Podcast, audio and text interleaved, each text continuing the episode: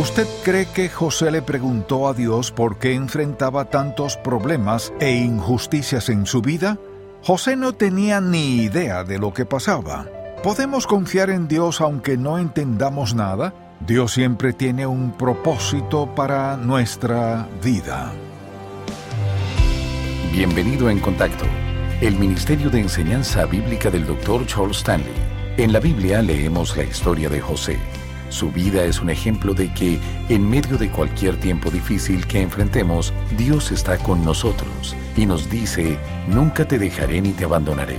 Siempre estaré contigo en todo lo que enfrentes. Escuchemos el mensaje Cómo caminar con Dios en tiempos difíciles.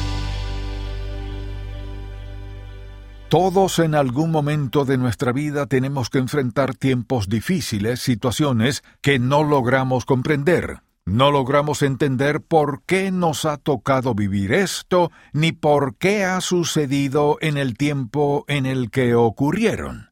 Nos sentimos sobrecogidos por la gravedad del asunto que hemos enfrentado, y en ocasiones hasta deseamos rendirnos. En esos momentos perdemos toda esperanza y sentimos que nadie puede ayudarnos. Puede que todo eso esté relacionado con una crisis financiera o con algo que ha venido a ser una carga emocional o espiritual en nuestra vida. Quizás se trata de un divorcio, o de algún problema que nuestros hijos enfrentan, o de una enfermedad con la que hemos lidiado durante cierto tiempo. Lo cierto es que todos, sin excepción alguna, hemos tenido que lidiar con tiempos difíciles en nuestra vida. No comprendemos por qué, en ocasiones, esas dificultades duran poco tiempo y otras veces enfrentamos pruebas que parecen que se han prolongado en nuestra vida. No entendemos por qué el Señor permite que eso suceda o por qué no acorta el tiempo de esas dificultades. Y aunque esto es un problema real en la vida del cristiano, podemos estar convencidos de que en su palabra nos muestra la manera correcta en la que debemos responder ante esas pruebas. Es en la Biblia donde nos enseña el principio que debemos aplicar en nuestra vida para actuar de la manera correcta ante los tiempos difíciles que enfrentemos. Es importante que, al hablar de estos tiempos difíciles, podamos distinguir entre vivir en la oscuridad y atravesar la oscuridad mientras avanzamos en el camino que Dios ha trazado para nosotros. Por ejemplo, en Colosenses 1.13 Pablo nos declara algo muy importante en relación a la posición que tenemos una vez que recibimos a Jesucristo como nuestro Salvador personal. Escuchen con atención lo que nos dice en este versículo, el cual nos ha librado de la potestad de las tinieblas y trasladado al reino de su amado Hijo, es decir, que los creyentes en Cristo ya no viven en el reino de las tinieblas, pues han sido trasladados al reino de luz. Puede que en ocasiones caminemos en la oscuridad o tengamos que enfrentar momentos difíciles en nuestra vida, pero eso no significa que vivimos en tinieblas, pues esto último indica que practicamos el pecado. Escuchen lo que nos dice en Primera de Juan capítulo 1 versículos 6 y 7. Si decimos que tenemos comunión con Él y andamos en tinieblas, mentimos y no practicamos la verdad. Pero si andamos en luz, como Él está en luz, tenemos comunión unos con otros y la sangre de Jesucristo su Hijo nos limpia de todo pecado. No nos referimos entonces a vivir en tinieblas o a que andamos en la oscuridad en relación al pecado, sino que hablamos de esas ocasiones en las que tenemos que atravesar tiempos oscuros y difíciles en nuestra vida. Es de eso de lo que trata este mensaje que se titula Cómo caminar con Dios en tiempos difíciles. Y lo más seguro es que la mayoría de los que hoy me escuchan pueden recordar alguna ocasión en la que tuvieron que enfrentar un tiempo de oscuridad y prueba en su vida. Si ese es su caso, qué fue lo que hizo al estar en esa situación, o quizás hoy en día aún se encuentra en medio de la prueba y el dolor. ¿De qué manera reacciona ante esos tiempos difíciles que llegan a su vida?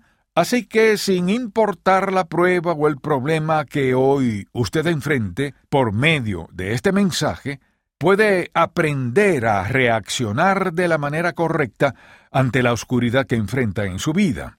Puede que no comprenda por qué ha tenido que vivir toda esta prueba o por qué Dios ha permitido que enfrente tanto dolor y sufrimiento. Pero si reflexiona en la enseñanza que se nos da en estos pasajes de la Biblia, podrá hallar respuesta a muchas de sus preguntas. Hoy deseo compartir con ustedes algunos principios bíblicos que debemos recordar al enfrentar tiempos oscuros y difíciles en nuestra vida.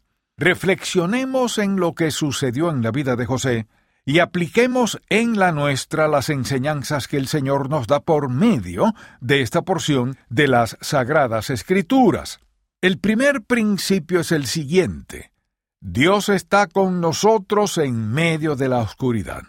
Ciertamente, al leer estos pasajes de la Biblia, nos damos cuenta que Dios estuvo con José en todo momento, Escuchen lo que nos declara en Génesis 39, versículos 1 al 9. Llevado pues José a Egipto, Potifar, oficial de Faraón, capitán de la guardia, varón egipcio, lo compró de los ismaelitas que lo habían llevado allá. Mas Jehová estaba con José y fue varón próspero y estaba en la casa de su amo el egipcio. Y vio su amo que Jehová estaba con él, y que todo lo que él hacía Jehová lo hacía prosperar en su mano. Hacía yo José gracia en sus ojos y le servía, y él le hizo mayordomo de su casa y entregó en su poder todo lo que tenía. Y aconteció que desde cuando le dio el encargo de su casa y de todo lo que tenía, Jehová bendijo la casa del egipcio a causa de José, y la bendición de Jehová estaba sobre todo lo que tenía, así en casa como en el campo. Y dejó todo lo que tenía en mano de José, y con él no se preocupaba de cosa alguna sino del pan que comía. Y era José de hermoso semblante y bella presencia. Aconteció después de esto que la mujer de su amo puso sus ojos en José y dijo Duerme conmigo. Y él no quiso.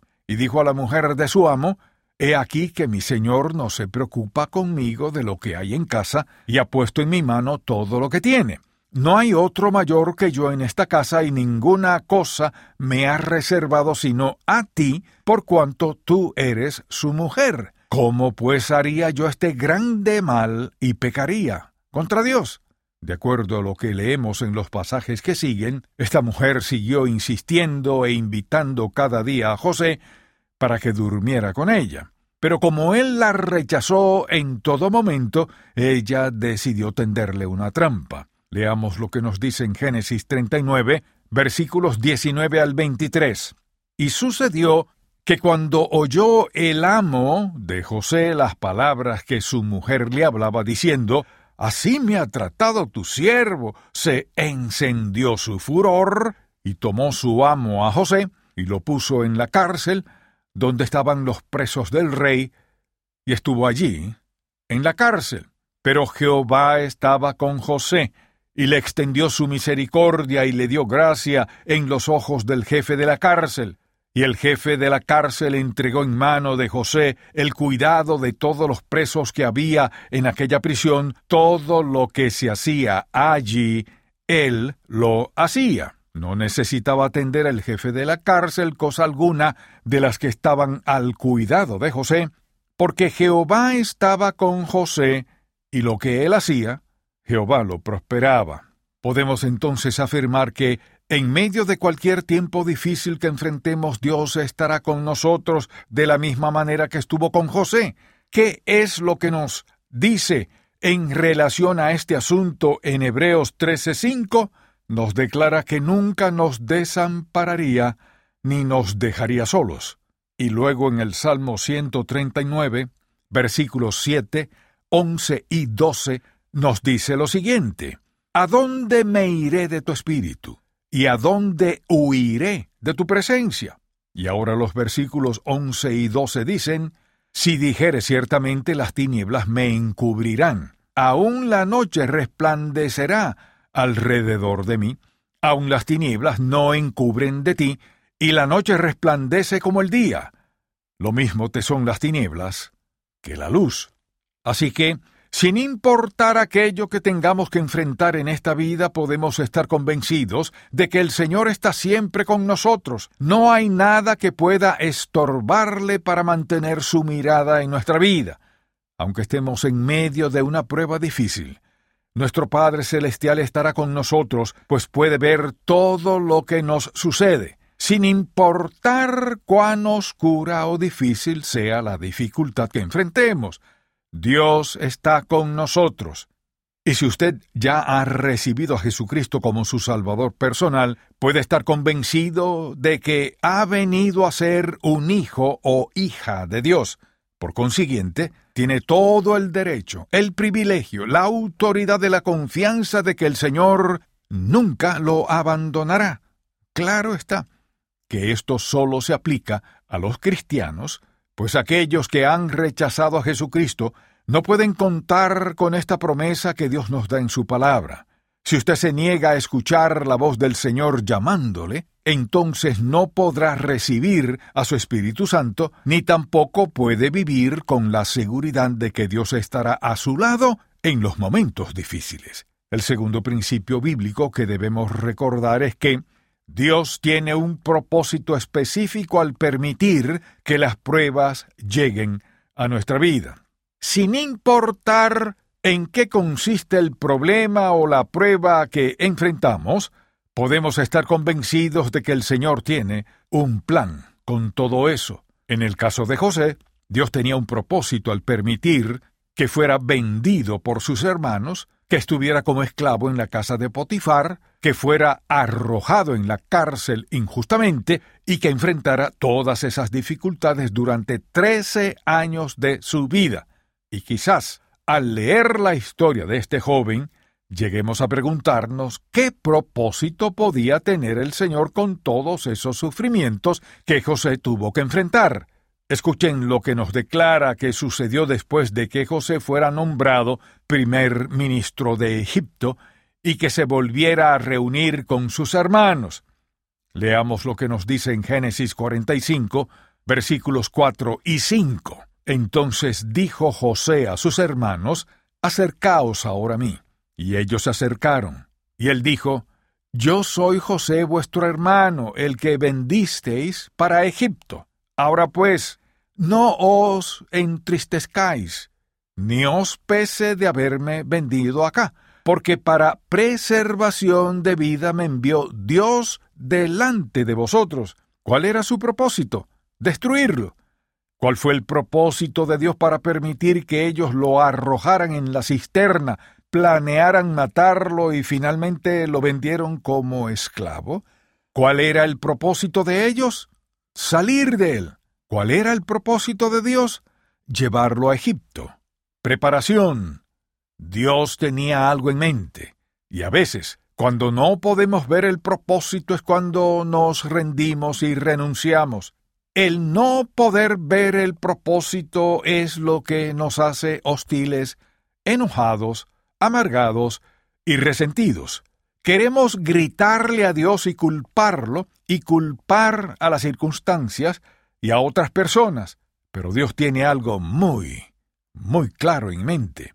El tercer principio que quiero que noten es el siguiente. La oscuridad durará tanto como sea necesario para que Dios cumpla su propósito. Mire, he vivido lo suficiente como para poder saber esto. He pasado muchos momentos de oscuridad en mi vida, momentos solitarios, y he actuado como todo el mundo. Le he preguntado a Dios qué está pasando, qué quiere conmigo y por qué lo hace. Y también por qué no me saca de eso, que lo quite de mi camino y me lleve al siguiente paso, porque Él sabe lo que tengo que hacer. Pero ¿saben qué? Muchas veces Dios no dice ni una sola palabra, se mantiene en absoluto silencio. He vivido lo suficiente para saber que en cada momento de soledad, cuando he tenido que atravesar períodos de oscuridad, he podido mirar hacia atrás y percatarme de lo que Dios había planificado. Y entonces puedo entender lo que estaba haciendo y agradecerle mil veces por ello. ¿Quiero regresar y atravesar todo de nuevo? Absolutamente no. ¿Estoy agradecido porque me trajo a través de todo eso? Naturalmente que sí. ¿Estoy agradecido por todo lo que aprendí? Por supuesto que sí, pero quiero pasarlo de nuevo de ninguna manera. Dios tiene un propósito. Ahora piense en esto. Dios iba a hacer a José el segundo al mando de Egipto. De hecho, Faraón le dijo a todo el mundo que tenían que inclinarse ante José. Él tenía una autoridad absoluta solo superada por la del faraón. Así que Dios tenía eso en mente, lo cual naturalmente José no podía vislumbrar. Escuchen lo que sucedió. A fin de hacer de este niño hebreo, este adolescente que iba a crecer, el primer ministro de todo Egipto, Dios tenía que hacer algo. Sus hermanos eran la avenida por la cual él llegaría a Egipto. Entonces, ¿qué hace Dios? Para prepararlo, lo pone en la casa del capitán de la guardia del faraón. ¿Para qué? Primero tenía que aprender el lenguaje, lo cual era muy importante, y también las costumbres y la cultura de los egipcios. José estuvo ahí el tiempo suficiente para aprender estas cosas. Entonces, ¿Cuál es el siguiente paso de Dios? Después de que José estuvo un tiempo en la casa de Potifar y conoció lo necesario, Dios continuó con su plan, porque eso no era suficiente. Y José es lanzado en la prisión a causa de la esposa de Potifar, quien trató de seducirlo. Esto no parece ser la obra de un Dios amoroso. Pero ¿por qué lo manda a la prisión? Porque allí entendió las torturas, los calabozos donde viven, de dónde ha venido toda esa gente que los rodeaba. Dios prepara a José a través de estos momentos duros de dificultad del sufrimiento que ocasiona la pesada carga de la cárcel. Dios lo estaba preparando para ser el primer ministro de Egipto, y todo esto era muy importante. Él tenía que aprender todas estas cosas, las costumbres, el lenguaje, Tenía que aprender a ser un administrador y un organizador en la casa de Potifar, y en la cárcel tenía que aprender a vivir bajo autoridad y a tener autoridad de una manera correcta. A los ojos de Dios, José se estaba preparando para este maravilloso puesto de servicio. Quizás usted se pregunte hasta cuándo Dios lo va a mantener en la oscuridad en que se encuentra hoy. Pues le diré hasta cuándo hasta que Él lo lleve a donde lo quiere llevar en el proceso de preparación para lo que quiere hacer en su vida. Pensemos en todo lo que hemos aprendido en nuestra vida cristiana hasta ese momento. Recordemos las experiencias que hemos tenido en el pasado, cómo Dios ha respondido a nuestras oraciones y la manera en la que ha obrado cuando enfrentábamos pruebas y dificultades. ¿Acaso vivimos comprometidos con el Señor a compartir con otros lo que ha hecho en nuestra vida? Y no me refiero solo a compartir el mensaje del Evangelio, sino a ser sensibles a las dificultades que otros tienen y a mostrarles lo que el Señor ha hecho en nuestra vida mientras enfrentábamos momentos oscuros y difíciles. Hoy deseo desafiarles a que escriban estos principios bíblicos que les he dado, para que puedan reflexionar en ellos y ponerlos en práctica en su diario vivir. Ore y pídale a Dios que le dé un corazón sensible para reconocer las necesidades de las personas que viven a su alrededor.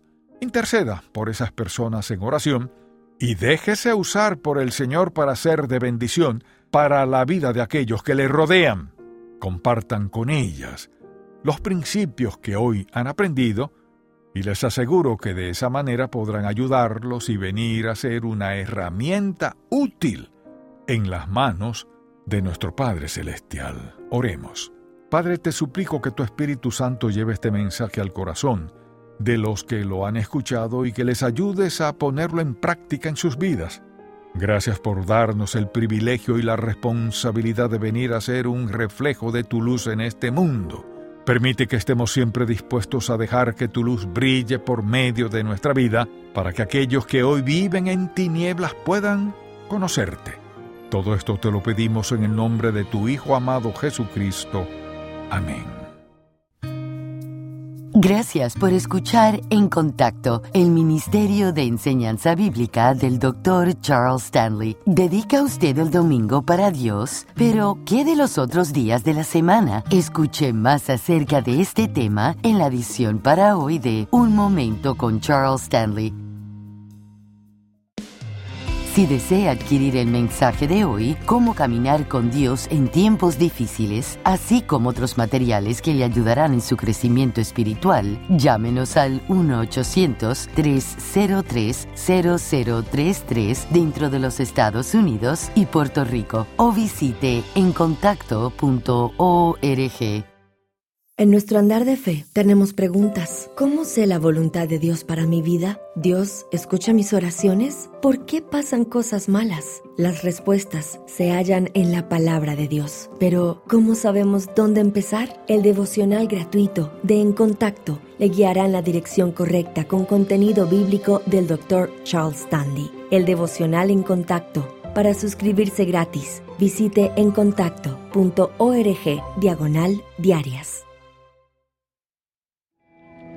En el Líbano, las familias que huyeron de la guerra civil viven en casas hechas de escombros, cartón y hojalata. Pero Amar y sus hermanas ven a Cristo por medio del amor de los misioneros. Ahora Él tiene una escuela y sus padres pueden escuchar la palabra de Dios a través del mensajero de En Contacto, una Biblia en audio que disipula a los nuevos creyentes en el Líbano. Para más información visite encontacto.org diagonal mensajero. Los cristianos somos hijos de Dios todo el tiempo, no solo un día de la semana. A continuación, la visión para hoy de Un Momento con Charles Stanley.